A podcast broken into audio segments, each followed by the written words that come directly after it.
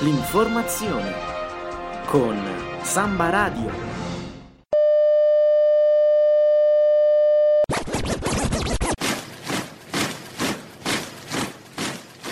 Universitari. Universitari di tutto il mondo. Svegliatevi.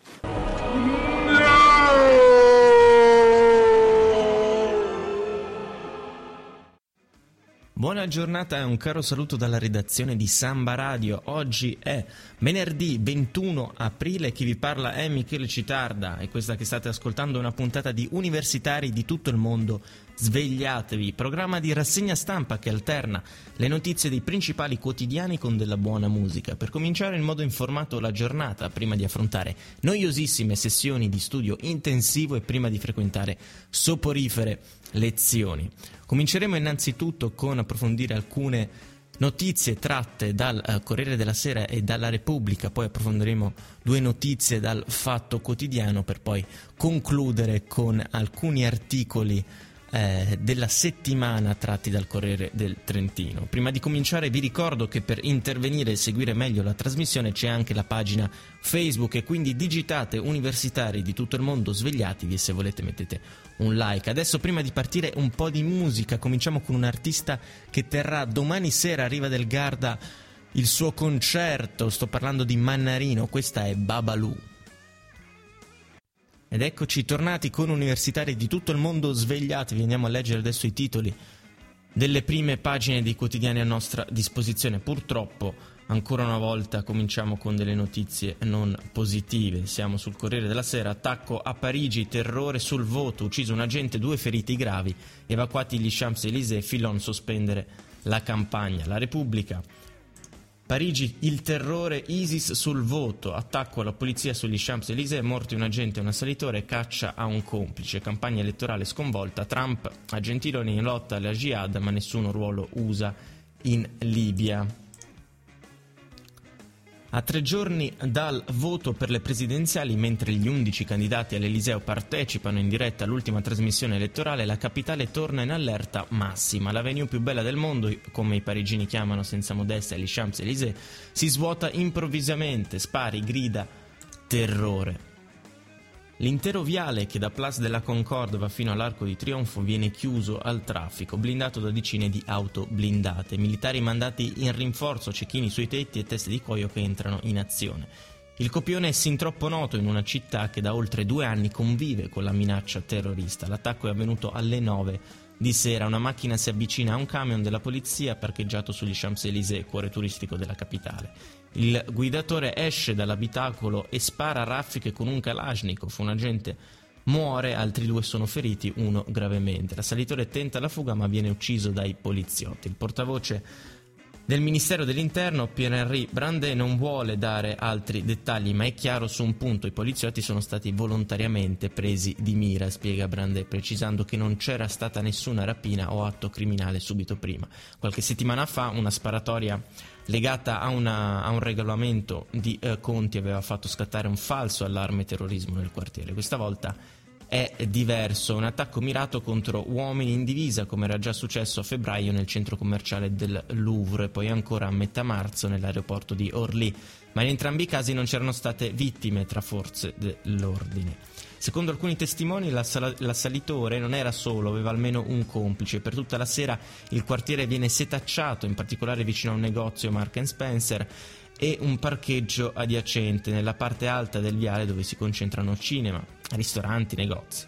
Un elicottero sorvola l'intera zona che confina con i giardini dell'Eliseo. Nel palazzo presidenziale, a, pochi, a, poche centinaia di metri, François Hollande riunisce un consiglio di sicurezza con il Premier e il Ministro dell'interno. Sul posto arriva il procuratore antiterrorismo François Molin, l'uomo fra- che i francesi hanno imparato a conoscere in questi anni di continue allerte e di stragi a ripetizione. È lui a, guida, a guidare le indagini.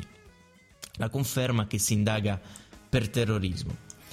L'assalitore è un nome noto al, all'agenzia di intelligence interna, si chiama Youssef El Osri, 39 anni, il belga, secondo la rivendicazione dell'ISIS diffusa dall'agenzia Hamak che riferisce un attacco compiuto da suoi combattenti. Il nome di Youssef El Osri figurava nelle Fish S, le schede, che, eh, gli, le schede degli individui più, più, pericolosi. Lui stesso avrebbe annunciato intenzione di uccidere poliziotti in un messaggio su Telegram. L'indagine dovrà spiegare come mai l'assalitore non è stato fermato prima nonostante lo stato di emergenza decretato dal governo. Poco dopo le 11 il capo dello Stato pronuncia un messaggio in diretta TV per confermare che si tratta di un atto terrorista e per esprimere la solidarietà della nazione con le forze dell'ordine. Siamo determinati nella lotta contro il terrorismo, commenta Hollande. Mentre gli Champs-Élysées continuano a essere militarizzati, continuano a sfilare in diretta TV i candidati all'Eliseo senza che la notizia cambi la scaletta prevista. Il primo a rompere l'ostinata normalità della trasmissione elettorale è Emmanuel Macron, è il compito di un presidente proteggere, esordisce quando gli viene data la parola. Secondo molti il candidato centrista è fragile sui temi della sicurezza. Prendendo in contropiede i presentatori, Macron vuole smentire questa immagine, sfruttando anche il fatto che Marine Le Pen ha già utilizzato il suo quarto d'ora di parola prima che si diffondesse la notizia. La leader del Front National ha twittato poi a, a caldo emozione e solidarietà per le nostre forze dell'ordine ancora una volta prese di mira. Proprio questa settimana era stata alzata l'allerta intorno ai principali candidati dopo l'arresto di due uomini a Marsiglia. Nelle perquisizioni legate alle indagini eh, erano stati trovati 3 kg di esplosivo e una bandiera dell'ISIS. Gli investigatori avevano trovato anche minacce precise contro François Fillon, citato in un articolo. Non possiamo continuare a vivere con questa minaccia che pesa sul futuro del nostro paese, dice Filon durante la trasmissione elettorale. È lui l'ultimo a parlare in questa notte che riaccende la paura. Il candidato della destra si scaglia ancora una volta contro il totalitarismo islamico che fa proseliti, poi annuncia di avere annullato l'ultimo comizio previsto per oggi, lo stesso fa Le Pen nei sondaggi Filon era in terza posizione alla rincorsa di Macron e Le Pen per accedere al ballottaggio. L'attacco sugli Champs-Élysées rende ancora più incerta qualsiasi previsione sul voto di domenica. Altra notizia di eh, giornata è quella legata alla visita di Gentiloni a Trump negli Stati, Uni- uh, negli Stati, Uniti. Siamo a pagina 6 del Corriere della Sera. Gentiloni Trump si tratta sulla Libia, l'America non vuole un ruolo diretto. La Casa Bianca preme per un aumento delle spese militari, sostegno per il G7.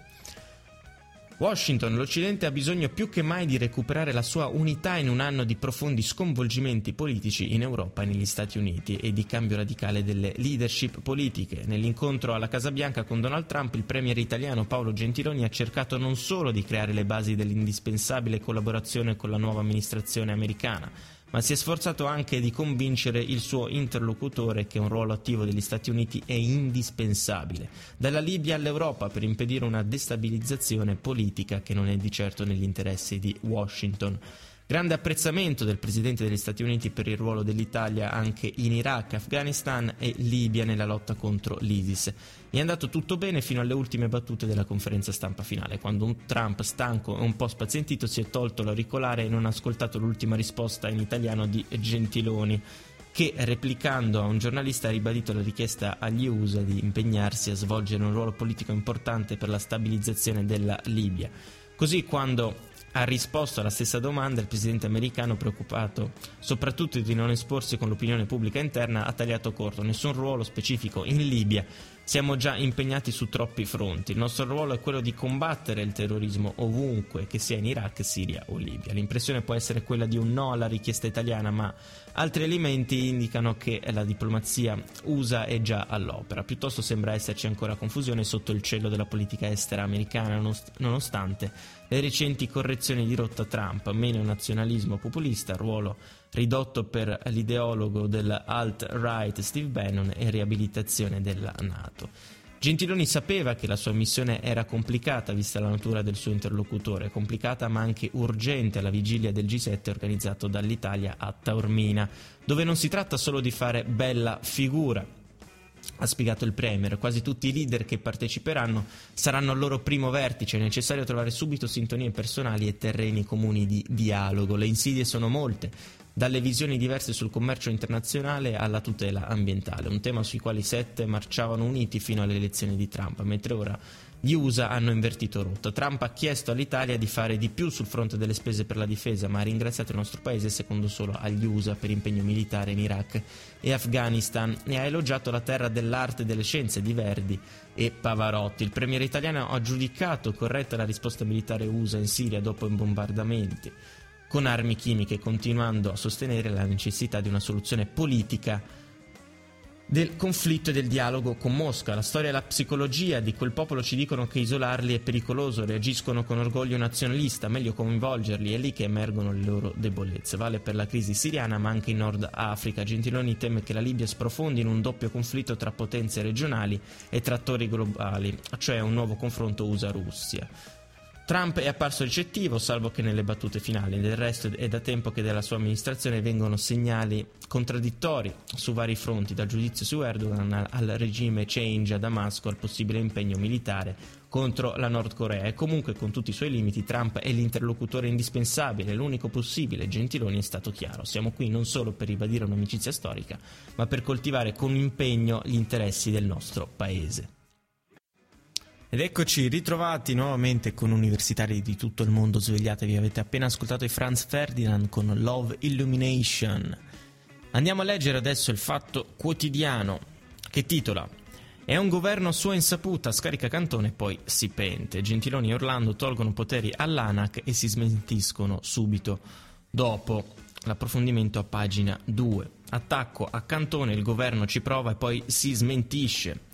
Corruzione, il Consiglio dei Ministri cancella i superpoteri all'ANAC, Renzi non gradisce Orlando e Gentiloni promettono rimedieremo. Ora è evidente il governo Gentiloni non è in grado di prendere decisioni autonome. Basta un cambio di umore di Matteo Renzi per ribaltare decisioni già approvate e firmate dal Quirinale.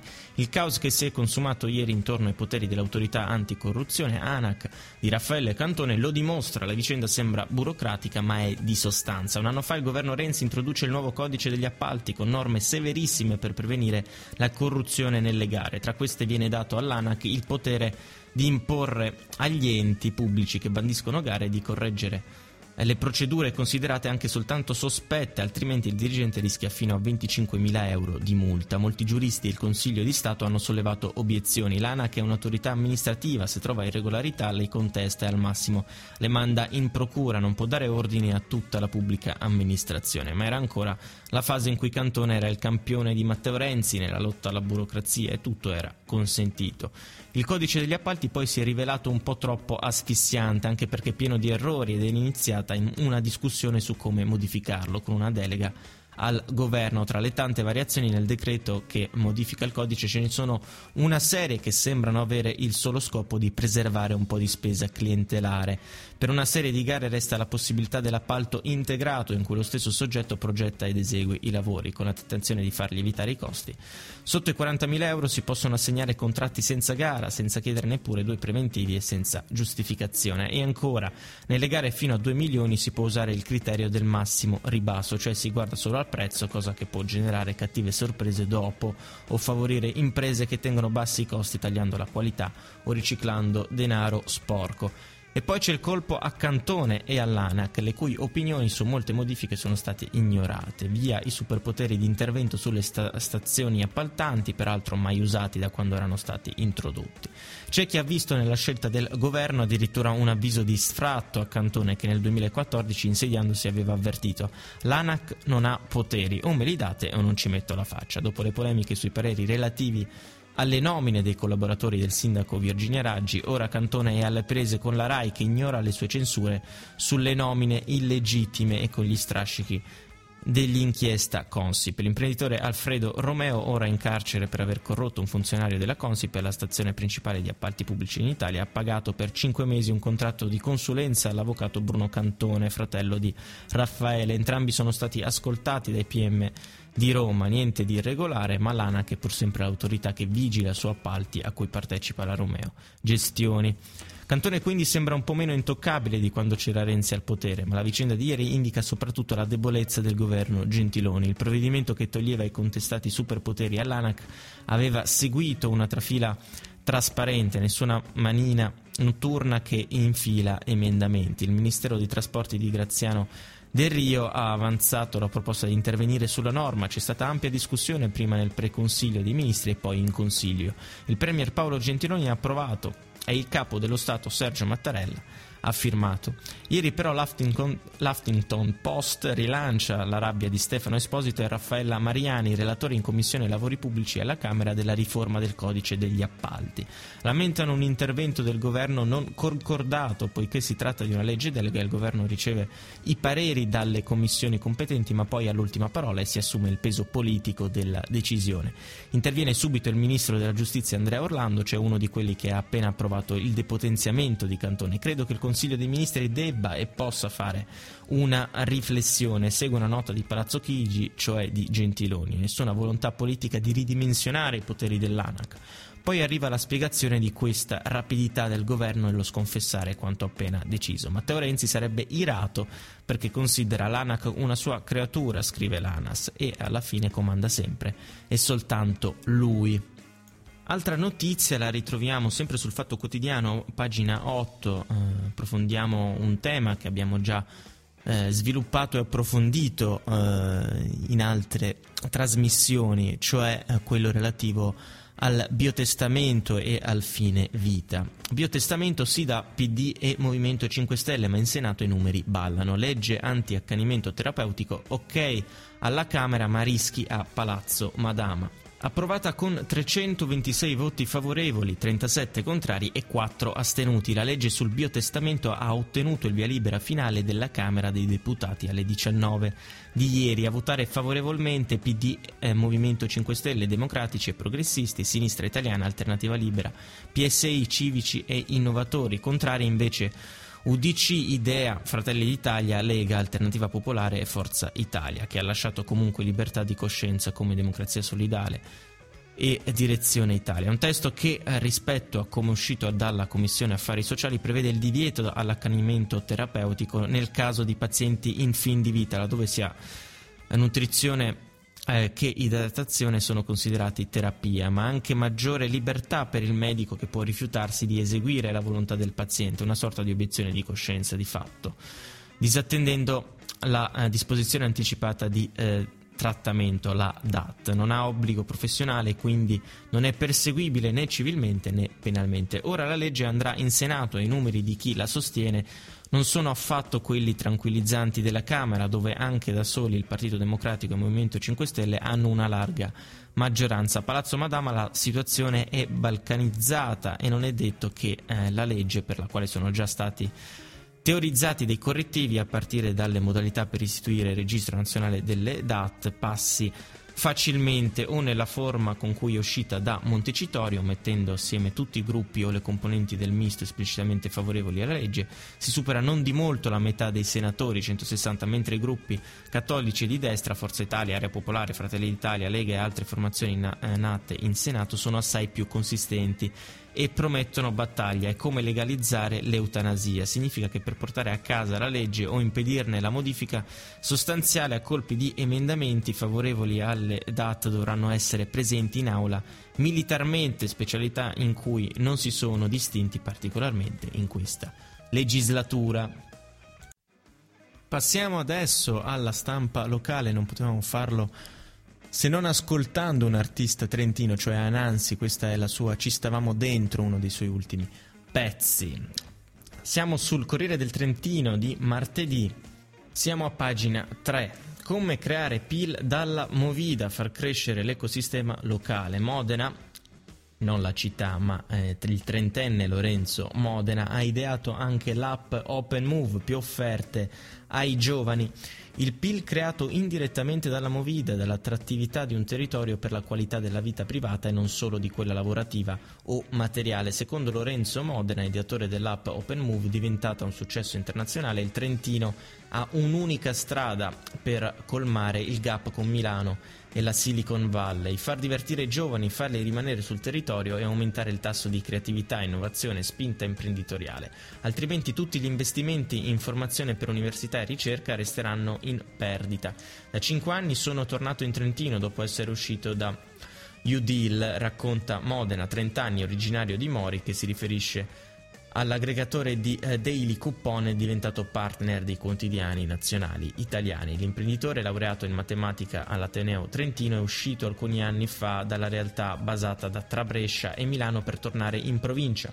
Qui ha fondato l'eSport che produce sistemi di cronometraggio per clienti quali Federciclismo e la Federazione Portoghese di Atletica. L'ultima e più importante esperienza è con OpenMove che si sviluppa che sviluppa soluzioni per la mobilità intelligente come ad esempio eh, ticketing per il trasporto su smartphone e a clienti in Europa e Medio Oriente, Regno Unito, Grecia, Austria, Italia, Emirati Arabi Uniti e Qatar. In corso la collaborazione con Ericsson, multinazionale delle telecomunicazioni.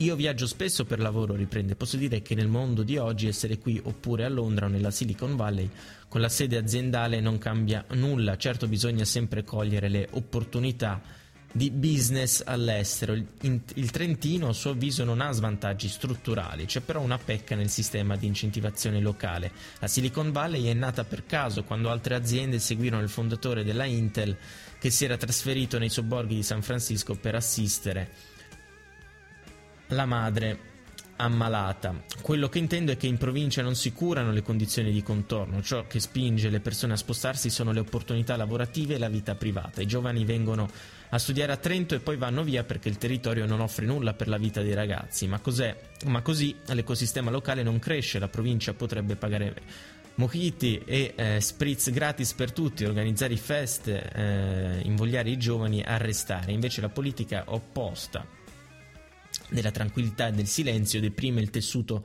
sociale che è il pilastro dell'innovazione assieme a quello economico. Banalmente, conclude il manager, rimorchiare a Milano è facile, a Trento è un problema, questo ha una conseguenza nell'economia.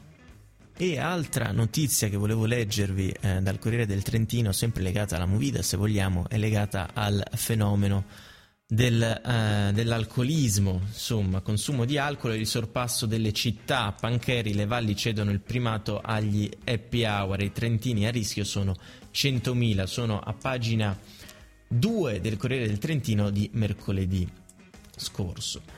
Un tempo erano alpini e valligiani, oggi sono ragazzi di città, gli studenti delle scuole superiori, in alcuni casi addirittura delle medie o delle elementari, nonché gli universitari sono i principali consumatori di alcol in provincia di Trento, una realtà in cui almeno 100.000 persone hanno un consumo alcolico a maggior rischio, ovvero bevono troppo e bevono male, spesso fuori pasto. Colpa anche dei cosiddetti happy hour, gli aperitivi ripensati in versione nord europea e dunque più alcolica che ormai impazzano in ogni città. I numeri, secondo il report stilato dall'Istat sul consumo di alcol nel 2016, tra le persone con più di 11 anni di età in Italia il consumo di aperitivi alcolici è pari al 34,7%, ma in Trentino Alto Adige si arriva al 44,3%, con la provincia di Bolzano che detiene il primato 48,5% e seguita da quella di Trento 40,3%. 3. Valori più alti rispetto a tutte le altre regioni e province italiane, con un'unica eccezione, il Friuli Venezia Giulia che eh, fa compagnia al Trentino con il 40,7%. E al consumo di drink a base di alcol si aggiunge quello della birra, il 4,3% degli italiani afferma di consumarla tutti i giorni, i trentini arrivano al 4,6% e gli altoatesini al 7,1%.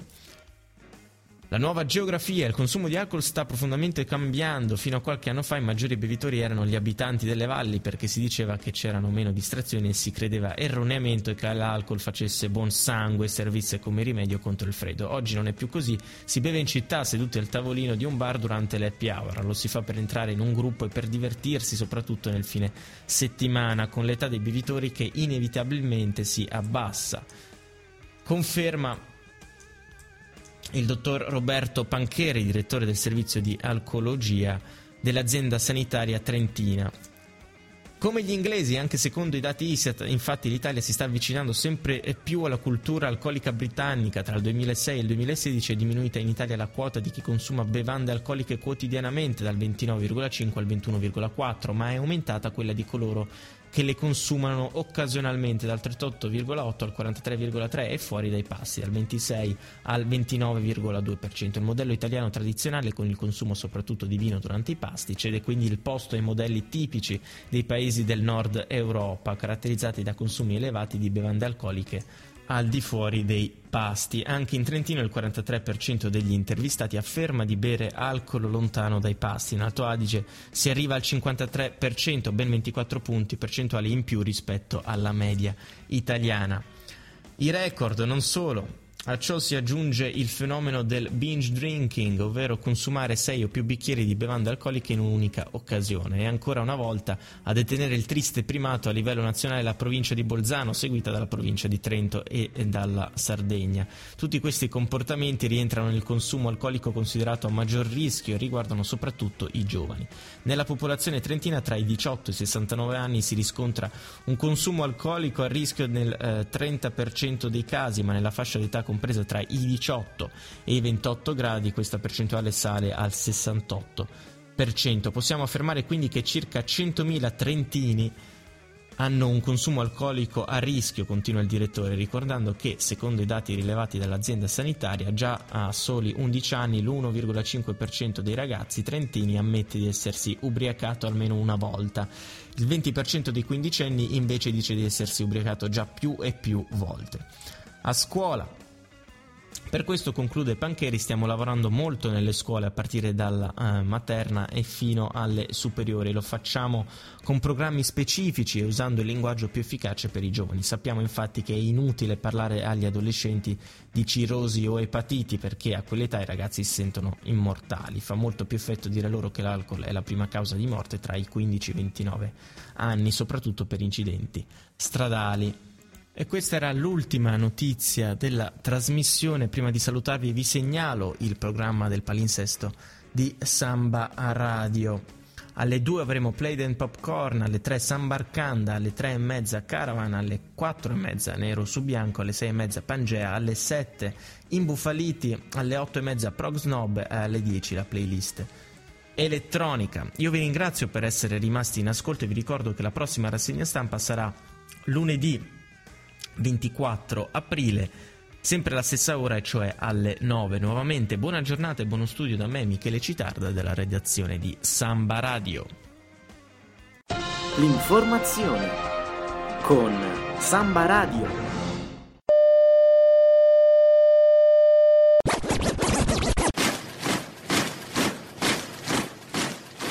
Universitari Universitari di tutto il mondo! Svegliatevi!